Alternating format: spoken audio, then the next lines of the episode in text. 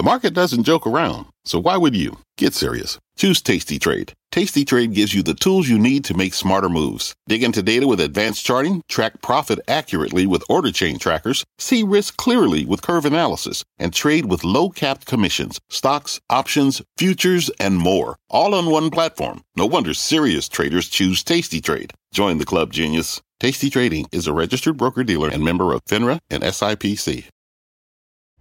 I'm Scott Wapner, and you're listening to CNBC's Halftime Report, the podcast, the most profitable hour of the trading day. We record this live weekdays at 12 Eastern. Listen in.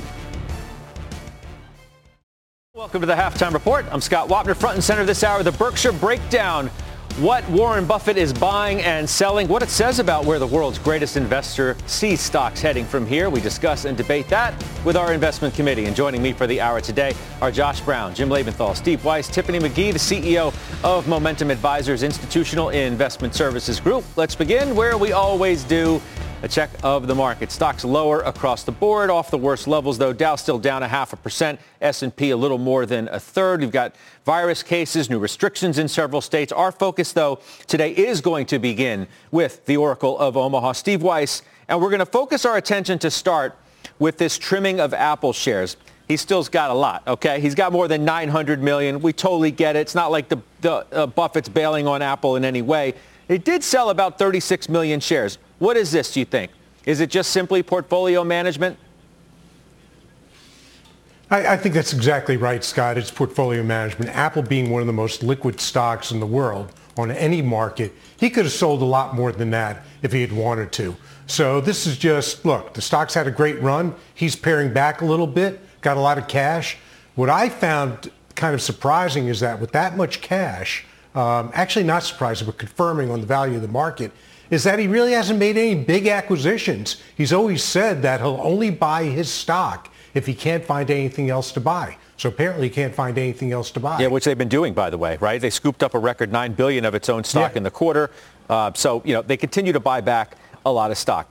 I do wonder, okay, even at the margins, Tiffany, if this is in any way a statement that Apple's ability to outperform going forward is going to be more limited, somewhat more muted by virtue of the fact that the stock is up 62.5% year to date. You could do portfolio and risk management in a lot of places. He's choosing to do it at least in one place, being Apple. Is it time for everybody else now to take the same kind of look? Um, so the quick answer is no. And so I think we have to really just kind of um, look at things, kind of gain some perspective here. So, um, you know, it, Berkshire Hathaway, their main kind of portfolio holds about 12 to 15 stocks. So, you know, it's not going to hold 100 stocks. It's not even going to hold 40 or 50 stocks. So he only has a couple of places to go. Like that's his strategy, right? Um, Apple is still one of his biggest holdings. And as you said, it's had quite a run. He's just trimming a little bit. I think this is really more of a portfolio construction play. Um, I don't think he has conviction around getting out, out of Apple because if he did, it still wouldn't be his, his, um, his uh, highest holding. So, you know, and, and, you know, we were going over show notes this morning. I'm looking at some of the notes um, comparing Apple's run to other, and Apple's valuation to other companies. Who are you comparing Apple to? Like there's no other company that is like Apple. Um, it's not apples to apples at all. it's apples to oranges actually. So no, I don't think this is a this is like an indicator that people should get out of Apple. Absolutely not. But you know, you're, you should have, it, depending on how, on, on, how or why you're investing, you probably should have, it makes sense to have a diversified portfolio. So if you have a position in any stock that's had a really, really great run, it might be time to trim a little bit, no matter what it is. But I don't think that this is a message to get out of Apple. Okay. It's not as though to continue to, to play off what you're talking about with apples and oranges, not like Apple has been a lemon in the past but mm-hmm. by virtue of the gain it's had, it has nearly tripled off of its lows of, yeah. of early 2019, which means it was there. Okay? It, it's had a big yeah. run, but it was a lot lower in the early part of 2019. Right? It's not like this stock is completely, Absolutely. it's not like yeah. it's completely Teflon. let's not let's not act like you know. Apple hasn't had issues in the past. At least its stock for even if it's short periods of time. Absolutely. I mean, listen, everybody has issues, but I'm looking at, first of all, I'm a long-term investor. I'm not a trader. So I'm looking at um, having, you know, m- my convictions around stocks are based on where I think it's going to go. Um, very fundamental. And I really have conviction around Apple from a fundamental perspective. So there's that. Of course, things are going to go up and down. Of course, there's volatility. And there's so much craziness going on in the world right now. So I expect that. So I also look for dips around, uh, around names that I, that I have conviction around. So yeah, but still, I just maintain that again, you know, if, if, if, if you hold Apple and it's become a larger position because of its run, again, it's not the worst thing in the world to trim a little bit, take some of those gains off, um, but we're not selling completely out of Apple. Like that's not the message here. No, and, and I'm not. No, no one I think is suggesting that. And he's not doing that. And granted, his his uh, Right. war chest is a lot bigger in terms of Apple, but no one's suggesting to, to do that. Uh, Jim Lebenthal, Yeah. Tony Sacconaghi, Yeah. okay, he's one of the you know well-known analysts covering Apple. Um, he says in, increasingly worry about Apple's ability to outperform from here. Is that reasonable? Well, listen, I think all of us on the show have a lot of respect for Tony. He's been on the margins kind of negative about Apple for a long time. I'm not negative on Apple. I, I, I kind of want Tony to, to come to my side of this equation. The, the cash flow generation here is the key. And what they do with it, first off, every year they buy back 6% of their shares. Second off, you got the iPhone 12 cycle coming up. You've got wearables. You've got services growing right now. I find it hard to take shots at Apple. I mean, if you're going to say, okay, the valuation is high, I'm going to take shots at that at 29 times forward earnings. I'm not thinking that's too high in this interest rate environment. Yeah, what, when is the, I mean, the valuation, everybody always says the valuation's not high. At first it was a value stock, it was cheap. Now it's what, Well, 30, you know what? But first 30, it was a 32 valuation. times? First it was a value stock. You know what? You know what? You make a great point because you go back four or five years ago, and Steve Weiss and I would be arguing about whether 11 times was too rich for what he considered a consumer electronics stock. It's not a consumer electronics stock anymore. I don't think Steve would doubt that. I mean, this is when you when you factor in the services, the ecosystems, the wearables. I, I, I think it's far more than a consumer electronics stock, and I think that multiple for the growth rate of earnings, even if some of that comes from share buybacks, is well justified. All right. So Josh Brown, um, I came to you last on purpose, okay? You own Berkshire shares.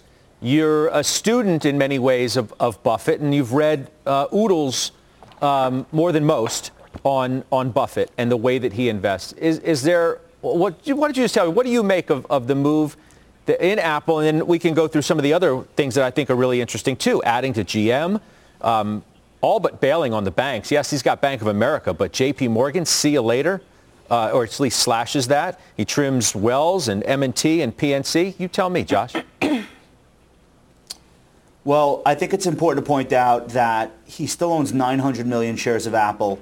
And Apple is a stock that I was forced to trim this year because of how much it went up, not in absolute terms, but relative to the, the entirety of the portfolio. And that's what it looks like to me Berkshire Hathaway is doing. I want to clear a few things up, though, that uh, I think it's important for people to understand. The first is Warren Buffett doesn't use stock buys and sells to send signals or send messages. So when he trims his Apple position, that's not him trying to let everyone else know that he thinks it's expensive. It's really important. The second thing is this is not a Berkshire Hathaway portfolio is not 12 holdings. It's 46 holdings. The problem is the top five are three quarters of the entire stock portfolio, which is now $229 billion. To put that in perspective, the market cap of Berkshire is 540 billion, and the cash position here um, is roughly 150 billion. So you have to trim it if you expect to be a long-term holder in it because you can't let it become the entire value of the company. The top three holdings in Berkshire's stock portfolio account for two-thirds. Uh, so we're talking about Coca-Cola, American Express, um, uh, Kraft Heinz, Apple, and Bank of America. So they have to do stuff like this, and I would just leave it there.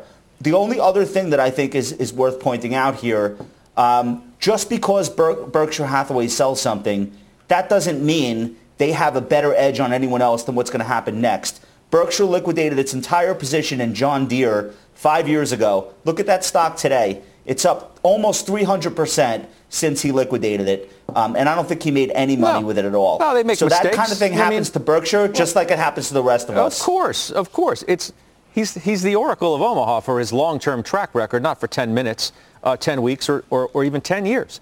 Um, Correct. but what That's what right. what Josh is the most interesting to you of all the moves that he made? Is it adding to General Motors? Is it all but getting out of the banks, including J.P. Morgan?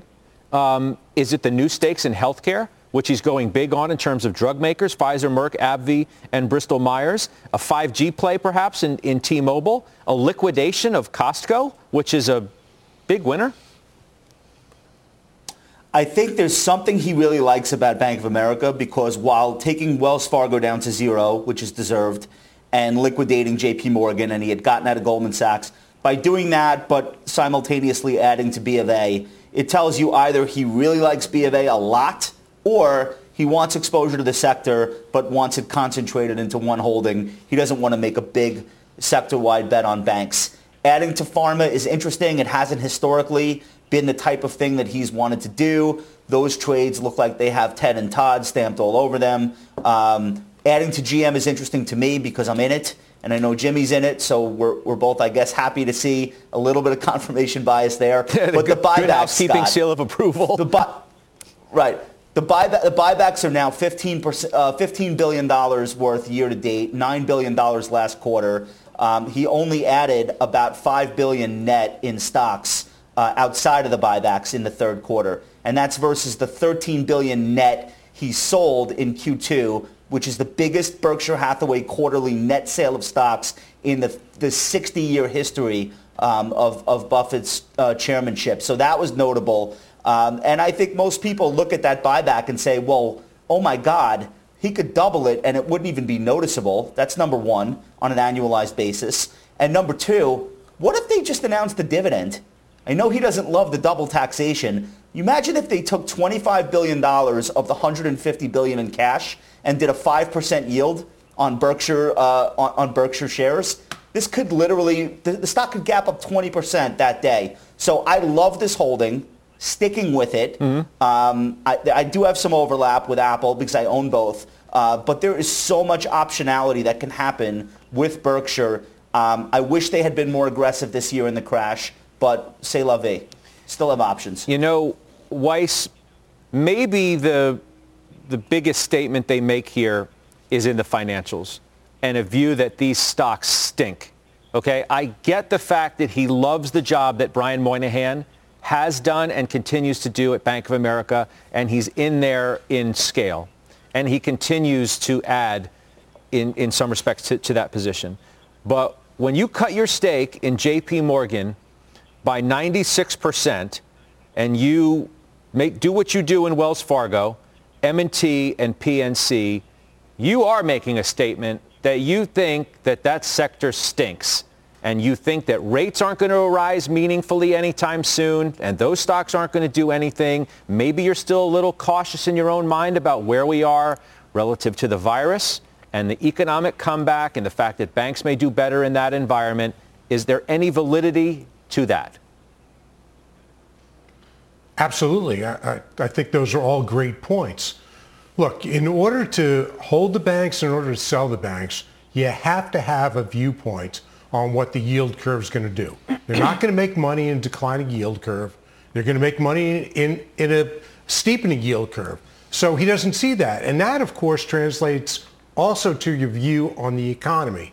So the fact that he held on to Wells Fargo for so long, and now you have a new CEO that's coming there, not that new, over a year old, where you have the opportunity to make changes and change the culture, and that he's giving up on it at this level, I think is a statement on exactly the points you make. So to me, that was the biggest surprise. I think it's a little late in coming, but it was a surprise. But I'd like to back up to one point. Keep in mind that this is his 13F as of the end of September. Yep. He could very well have sold a lot more Apple between September 30th and now. Oh, I- we just don't know. I'm glad he you said could that. have made other changes. I'm glad you I'm- said that. Hey. For, forgive me, because you we always try and point that out. When, hang on, Tiff. I'll come to you just two seconds. I promise. We always try and point that out about Okay. Fs. You know, the 13 Fs. Um, and we've reported on things in the past where a big investor um, has seemingly done something on paper that shows up in the F and they're already long out of it by the time we actually get the chance to see it and then report on it. So it's a good point, and I'm glad you made that because I think our viewers need to hear that um, as many times as they possibly can anytime we talk about this sort of thing. Tiffany, go, go ahead. I, I, know you want to take issue with the J.P. Morgan. Yeah. Um, cut down. I do, I do, but uh, yeah, I, I, absolutely do. But first, I, I do want to really highlight what, what Steve Weiss just said. Um, we are talking about what Warren Buffett did last quarter. So, so as of September 30th. So, you know, a lot has happened since September 30th with this virus, with the economy. So yeah, before, and we don't know exactly when he sold, right? So, so it's really within that quarter time period. So, you know, I didn't like banks then. Banks were not really doing well. The only ones that had glimmers of hope were like the JP Morgans, like the Goldman Sachs. So the JP Morgan does surprise me. Um, but if you remember, you know, what JP Morgan was saying, they were saying, look, we don't know, yes, trading revenue saved them, but we don't know, you know, um, either depending on how this vaccine and virus situation goes, either we're going to have a really strong balance sheet and we're going to be, you know, in a really good position or we're not. So maybe he was also listening to that news too, but you know, it's just really interesting, you know, to, to, to, highlight that we're talking about something that happened a while ago no, and but so I mean, much has changed. I, I think so, we can make an educated mm-hmm. guess. And look, I mean, maybe we're fools and we could be completely wrong. Um, I find it hard to believe that Warren Buffett and his merry men who are running that portfolio hated the banks in September and all of a sudden love them in November. I'm just, I'm just saying, I, I find that hey, hard Scott. to believe. The 10s and 2s yield no, spread is yeah. up a lot, though. Hey, hey, so you, you, could change your mind. true, true. Like hey, I said, Scott, I mean, could, I, could be a can fool I, for saying it, but out, go ahead, Jim. Yeah. He, he, you know, look, I, I own ahead, Berkshire Jim. Hathaway. I'm a value investor, so of course he's he's legendary to me, but he also makes mistakes from time to time. I mean, this financial sale here, to me, it feels a little bit like selling the airlines exactly at the bottom back in March. And uh, look, I'm I would I'm not saying the emperor is is wearing no clothes. He's beyond fabulous, all right? He's a legend. He's my hero, but he's not perfect. And I think the financial sales here are going to turn out to be a sign of imperfection. Okay, then what about Josh? He's- what, what about Josh the healthcare stakes? That that's a statement too.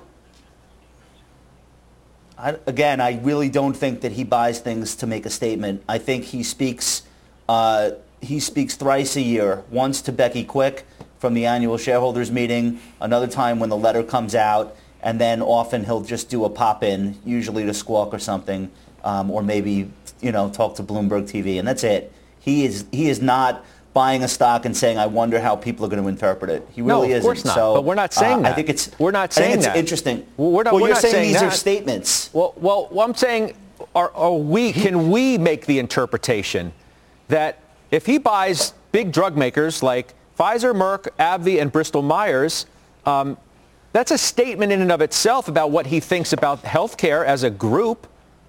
Don't you think? It may not be. It, it no, because I'll tell you why. With every passing quarter, uh, Combs and Weschler get more of the portfolio to allocate for themselves. And we could disagree whether or not the old man gets the call on positions over a billion dollars or whatever. I don't know. Who, who really knows? But he has given more autonomy to his investment consigliaries than they had last year and the year before that and the year before that. And why has he done that? Because they have invested in things that were way beyond the realm of Charlie and Warren, and they have done a spectacular job positioning Berkshire in things like MasterCard, Visa, technology companies. They're in Amazon now. These are trades that the old man would never have pulled the trigger on. So he may have approved them, he may not have, but they're not his. And I don't think all of a sudden Warren Buffett is perusing the clinical trial information from Pfizer and AbbVie about drugs that they have in development and, and saying, yeah, now's the time. Let's Of get course. more Pfizer. I don't think they're his trades. Uh, of I course. really don't. Look, I- and Steve, look, I, I want to be clear, okay? I totally get everything that Josh is, is saying. When we, I, I just do it out of instinct. When you, when you mention Buffett, of course, I'm thinking of the, whole, the, the, the, the portfolio managers and, and, and Buffett, right? I, I look at it all as the same thing. It's Berkshire Hathaway. We say it's Buffett because it's Warren Buffett, right? I mean, you, you get the point. I, I, get it that the portfolio Kraft, managers Kraft may be Heinz making 90% of, right.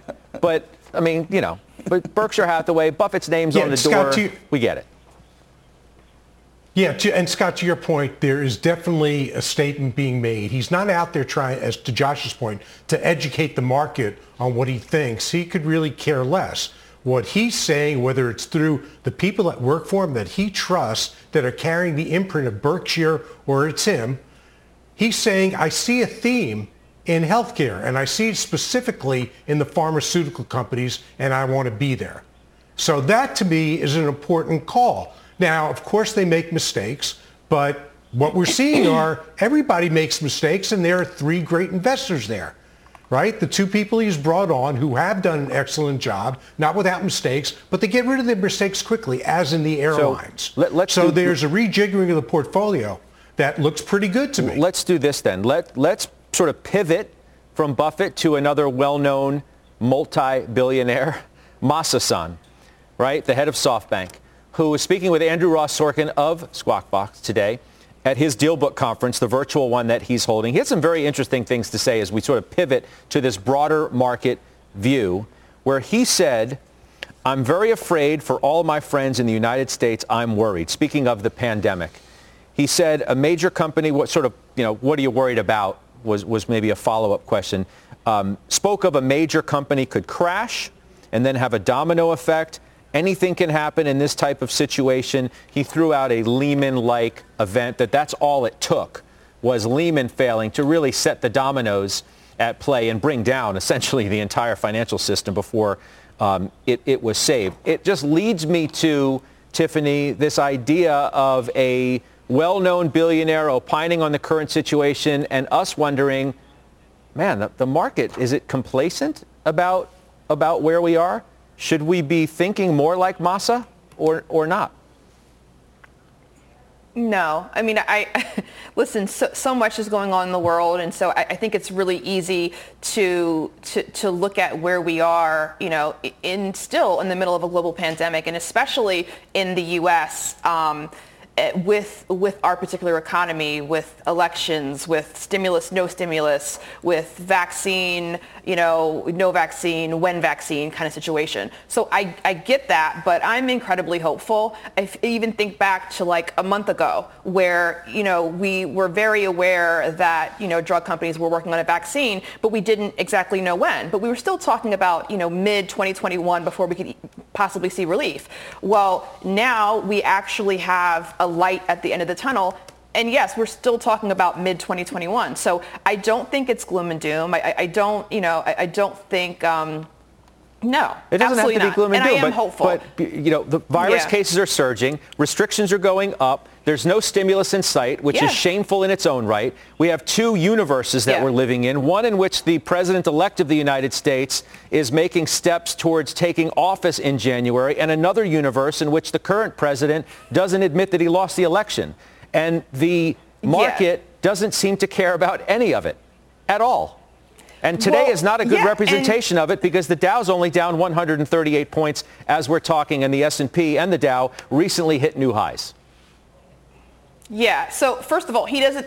Our current president does not have to concede for the president-elect to to to take office. But yes, there are these very big moving parts that you're talking about, and I think that the market is paying attention to what it thinks is is the most important thing. Um, so yes, we don't know um, when the stimulus will come, but we know that there will be one. Um, it should come sooner rather than later, especially for the American people that are suffering. Um, but we just don't know. Um, and, you know, yes, virus cases are going up. That's a horrible thing. And lockdowns are now being imposed as well they should be. And we've been here before right? A couple of months ago when we, we first got into this. So, you know, now we have, this is absolutely round two. And I think maybe the market is saying, look, we've been here before. Mm-hmm. We know what this looks like. Now we know what's going to be open, what's not going to be mm-hmm. open, what's going to do well, what's not going to do well, at least until we can get through to the other side um, of this vaccine. And, um, and definitely some uh, I think, help from a new administration. All right, let's bring in another in voice January. to the conversation. I'm sorry to, to, cut you off there, Tiffany. Uh, step on your toes there. Let's bring in Sarah DeGarabedian. She's Financial Director of Investment Management at Parsec Financial. Joins us now. It's nice to see you again. Good to see you, Scott. I hope you've heard our conversation, and I want to pivot to you with Bank of America's fund manager survey says investors have become too bullish. So sell on the vaccine news um, that we got uh, this week and what may come early in, in 21. Do you buy into that at all? Are we, are we too bullish? Are we too complacent? I mean, I understand where he's coming from, and I, I, I get it. But I think Tiffany is right that, you know, there's a lot of bad things going on right now, but we too are optimistic. And I think it's because, you know, markets are forward looking. They're looking through the current situation to, you know, the clearer skies ahead. So, um, you know, I, I, don't, I don't necessarily agree that we're too bullish because, uh, you know, we've already seen that, you know, when we get through some of these, these crises that we're, you know, encountering, we have a rebound and then, you know, we'll waver for a little bit and markets will dip and there's some volatility there. But you know, it's going to continue that way, I think, for a little while. But longer term, once these vaccines are distributed and people are comfortable getting out and about and going back to their business, then I don't see any reason for, for markets not to go up at that point. I know the market can be delusional too at times, right? I mean, the next few months ish could be ugly in terms of life, quality of yeah. life the virus, restrictions, et, et cetera, the market's just going to forget about that and just look to the other side? Yeah. unfortunately, yes. Well, fortunately and unfortunately. I mean, it's sad that, you know, uh, people don't understand, they're like, why would the market be going up when we're clearly, you know, withstanding so much pain here on a personal basis, you know, as humans.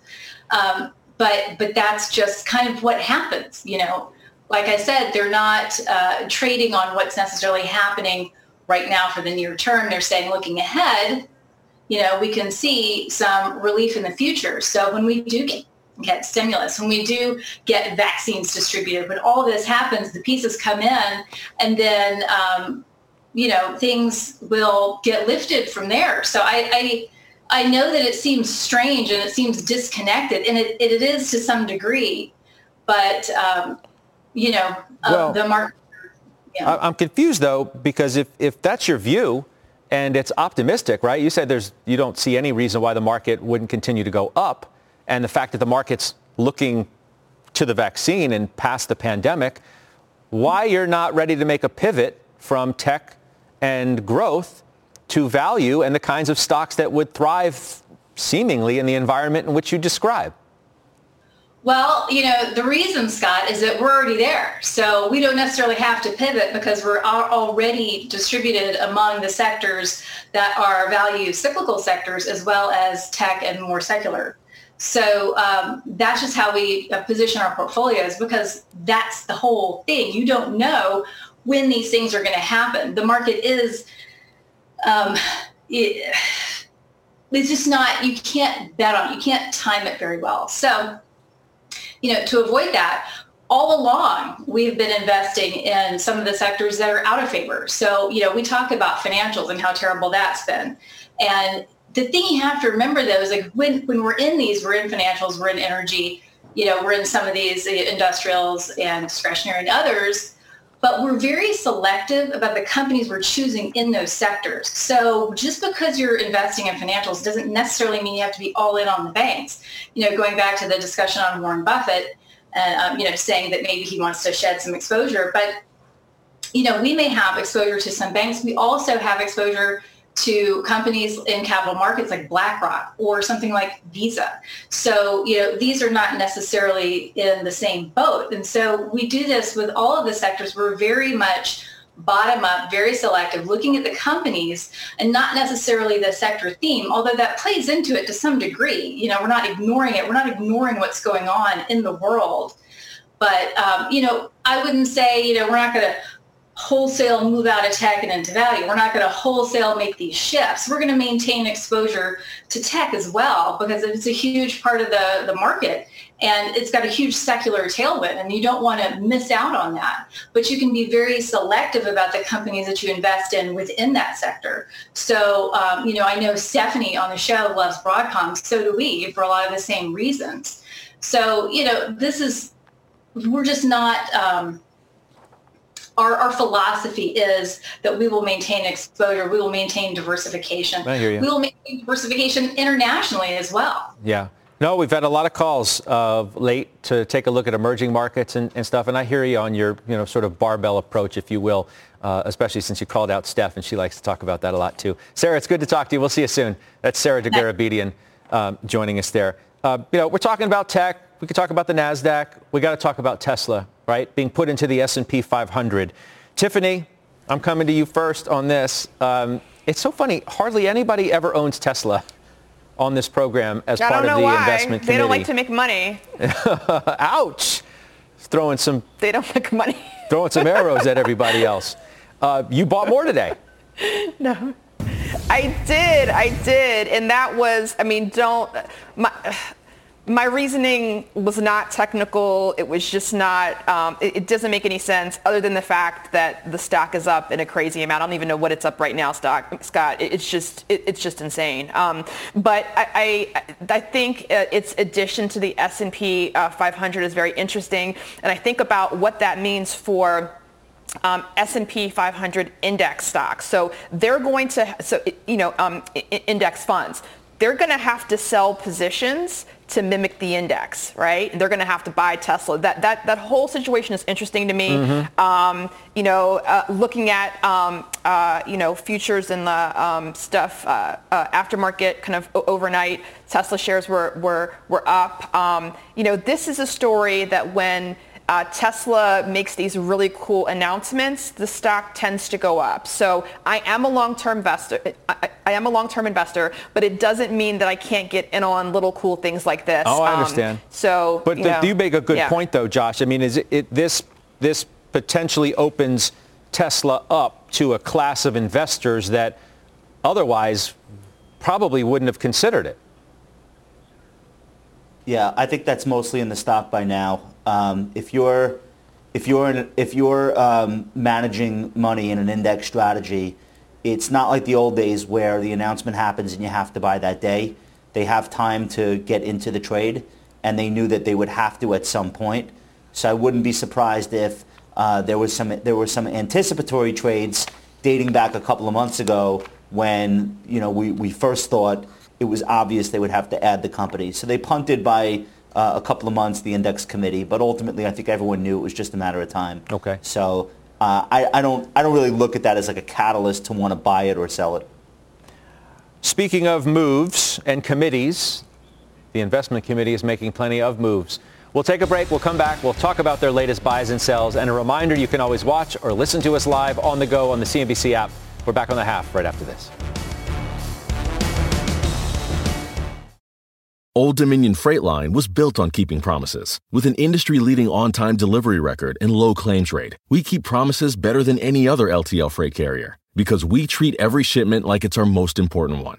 Which means we do the little things right so that we can keep our promises and you can keep yours too. That's what drives us. To learn how OD can help your business keep its promises, visit odfl.com. Old Dominion, helping the world keep promises. Get the headlines now with Sue Herrera. Hi, Sue. Hello, Scott. Hello, everybody. Here's what's happening at this hour. The city of New Orleans has canceled next year's Mardi Gras parade due to the pandemic. The city will still observe the religious holiday, but certain kinds of celebrations will not be permitted.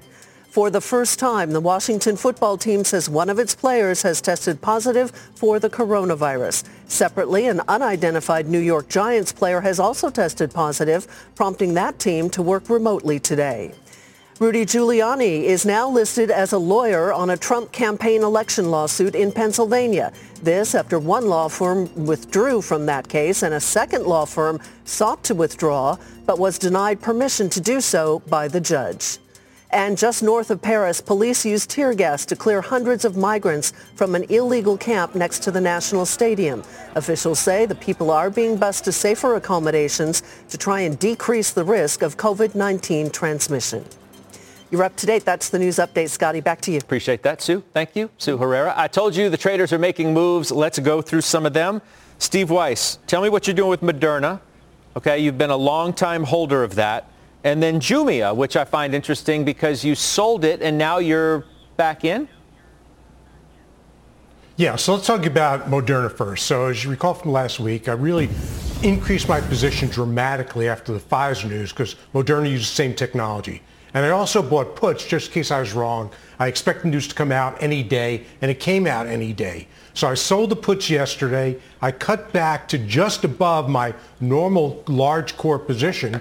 But I'll take this opportunity probably today to add back for the trading side because this company will double at least. What happened was they de-risked the platform with this new technology. The BMO analysts maybe shouldn't be following biotech. Let them go to the auto industry. In terms of Jumia or Jumia, uh, look, I had a speculative position. I hadn't been able to talk to the company because they were in their quiet period. And when they reported the quarter, it surprised me. It surprised the street as well. Stock traded down. I was able to speak to the company, able to listen to the conference call, and I'm convinced of their plan. I still have more work to do, but I got back in right about where I sold it. So I think it's going to be a phenomenal stock going forward. I'm anxious to talk to the CEO.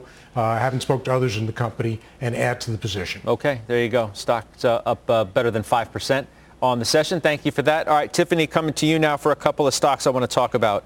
Fulgent Genetics sure. is number one. FLGT. Yes.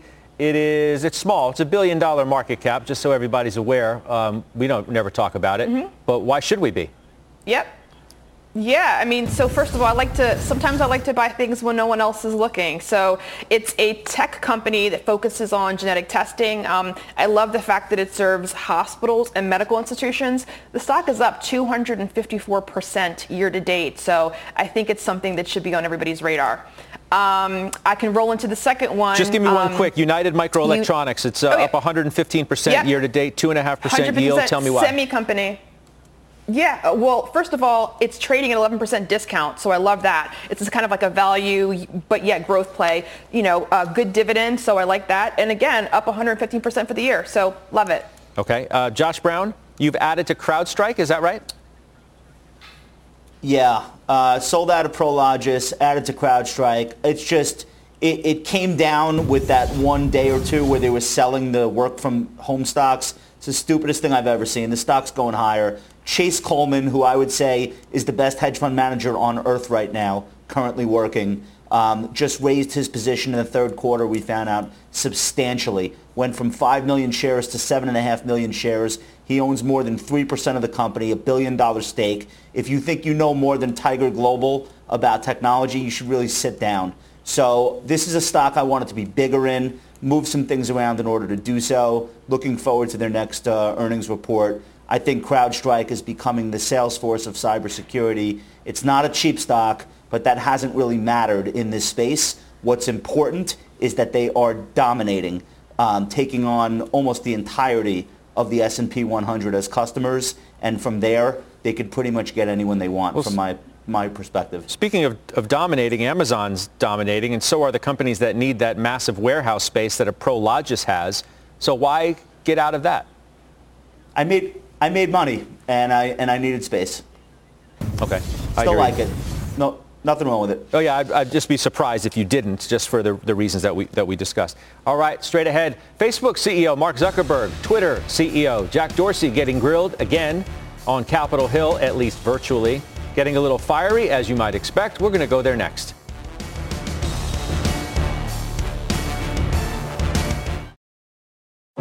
What does it mean to be rich? Maybe it's less about reaching a magic number and more about discovering the magic in life. At Edward Jones, our dedicated financial advisors are the people you can count on for financial strategies that help support a life you love. Because the key to being rich is knowing what counts. Learn more about our comprehensive approach to planning at edwardjones.com slash find your rich. Edward Jones, member SIPC. B2B selling is tougher than ever, and we feel your pain. If you're struggling to close deals, consider giving LinkedIn Sales Navigator a shot. This sales intelligence platform helps professionals like you engage high value customers, drive higher revenue, and increase sales performance. Sales Navigator also guides you in targeting the right buyers, highlights key signals such as job changes or which accounts you should prioritize, and uncovers hidden hot prospects so you can find those buyers that are most likely to convert. Fueled by LinkedIn's 1 billion member platform, Sales Navigator gives you the most up to date first party data, enabling you to unlock conversations with the people that matter. Right now, you can try LinkedIn Sales Navigator and get a 60 day free trial at linkedin.com slash halftime report. That is linkedin.com slash halftime report for a 60 day free trial. Let LinkedIn Sales Navigator help you sell like a superstar today. Just go to linkedin.com slash halftime report and get started. Welcome back to the Halftime Report. I'm Ylan Mui in Washington. Twitter CEO Jack Dorsey and Facebook's Mark Zuckerberg have been testifying before the Senate Judiciary Committee in what has been a sober and substantive hearing so far. Both CEOs have dived into the details of their content moderation policies and said unequivocally that they support reforming Section 230, the provision that gives the tech industry its liability protections. Zuckerberg even said that the platforms should not be the sole arbiters of what gets on the internet. The challenges that we face are deeper than any one platform. They're about how we want to balance basic social equities that we all care about, like free expression, public safety, and privacy. This is why I believe we would benefit from clearer guidance from elected officials. The committee's chairman, Republican Senator Lindsey Graham, said that the industry should be involved in setting those standards and should be working hand in hand with Washington. I don't want the government to take over the job of telling America what tweets are legitimate and what are not. But when you have companies that have the power of governments, have far more power than traditional media outlets, something has to give. Still, Graham said that he is concerned about the addictive nature of the platforms and he compared big tech to big tobacco. There was also still some talk of breaking up the companies, with Democratic Senator Dick Blumenthal urging the FTC to take antitrust enforcement action against Facebook. But Scott, a lot of the steam seems to have been let out of the room after the election, and there might even be some emerging agreement on the need for change from both the industry and from lawmakers. Back over to you. Yeah, we'll see what happens. Ylan, thank you. That's Ylan Mui, an update for us down in Washington, D.C. Coming up, Big box retail out with earnings today. We'll have more of that, how the traders are playing it. We're back in two minutes. Welcome back. Walmart out with another uh, earnings report and uh, among big name retailers. Jimmy, you own it. Stock's not really doing anything. Big standout, of course, e-commerce sales 79%. Things been in a sweet spot. The company is obviously in that place that retailers want to be because of the pandemic. It, really is, Scott. And I'm not worried if it's not doing anything today because as we all know, it's had, you know, not only a fabulous year, but a fabulous several years.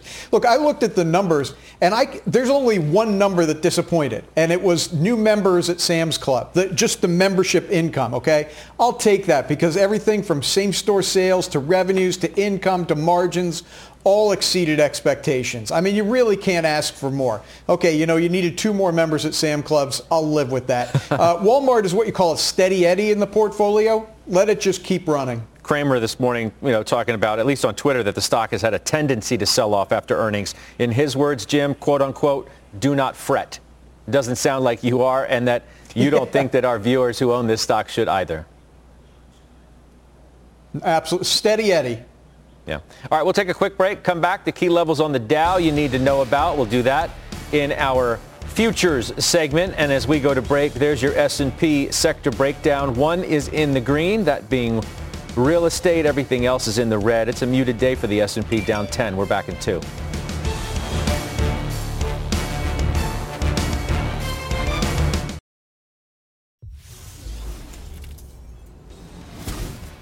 Let's do the futures outlook now. The Dow's pulling back from record highs today. Now down, there it is, triple digits off the lows though, down 121.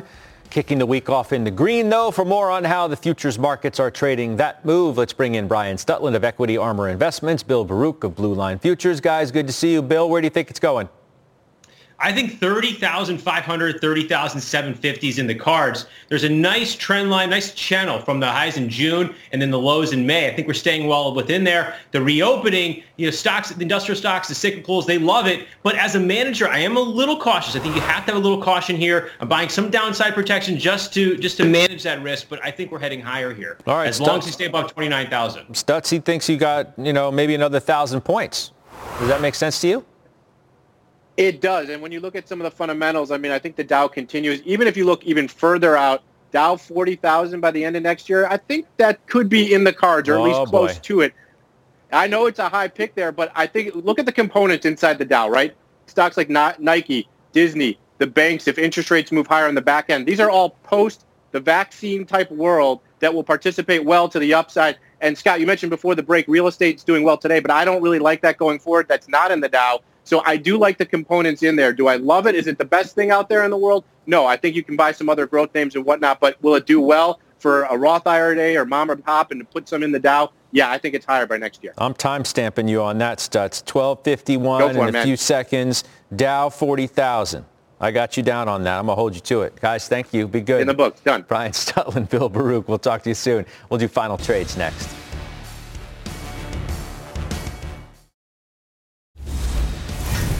Final trade time. Tiffany, you go first. Hi, uh, Vici Properties. So they own, acquire, and lease leisure properties, including golf courses. Their dividend is over 5%. They're trading at 11% discount and up over 14% uh, in the past three months alone. All right. Speaking of golf courses, Steve Weiss likes a golf course. What do you got for me, Steve? I sure do, more times than others. Um, Moderna, look, you get an opportunity. Stock's on sale. Buy it with both hands. All right. Farmer Jim. Yeah, Boeing. We haven't talked about this much. Look, it took that Acapulco cliff dive back in March. It's halfway back up the cliff. It's slowly climbing. Steve Weiss, man, where are you on this? You got to join me. We'll get to the top and watch the sunset together. Weiss, you got enough time to respond. I don't want to respond. What? You guys will see the light together on something beyond GM. I know it. It's only a matter of time. No love. All right, Josh Brown, why don't you wrap it up for us? Uh, GM slightly overbought short term. RSI just hit 75. It might cool off for a couple of days or weeks, but be patient. Rising 200 day starting to turn up here. I really like the setup. All right, lot of GM. All right, thank you guys. Good to see everybody. Thank you. The exchange begins right now. You've been listening to CNBC's Halftime Report, the podcast. You can always catch us live weekdays at 12 Eastern, only on CNBC. We could try to explain what it feels like to get your work done on a John Deere. The way a Z-Track mower finishes in half the time you thought it would. Or how much easier it is to move mountains of soil with a 1 Series tractor. We could even go into detail about how it feels to tow up to 4,000 pounds behind a Gator XUV. But if you really want to know what it's like to run with us, you just have to get in the seat. Learn more at johndeere.com slash get in the seat or visit a dealer near you.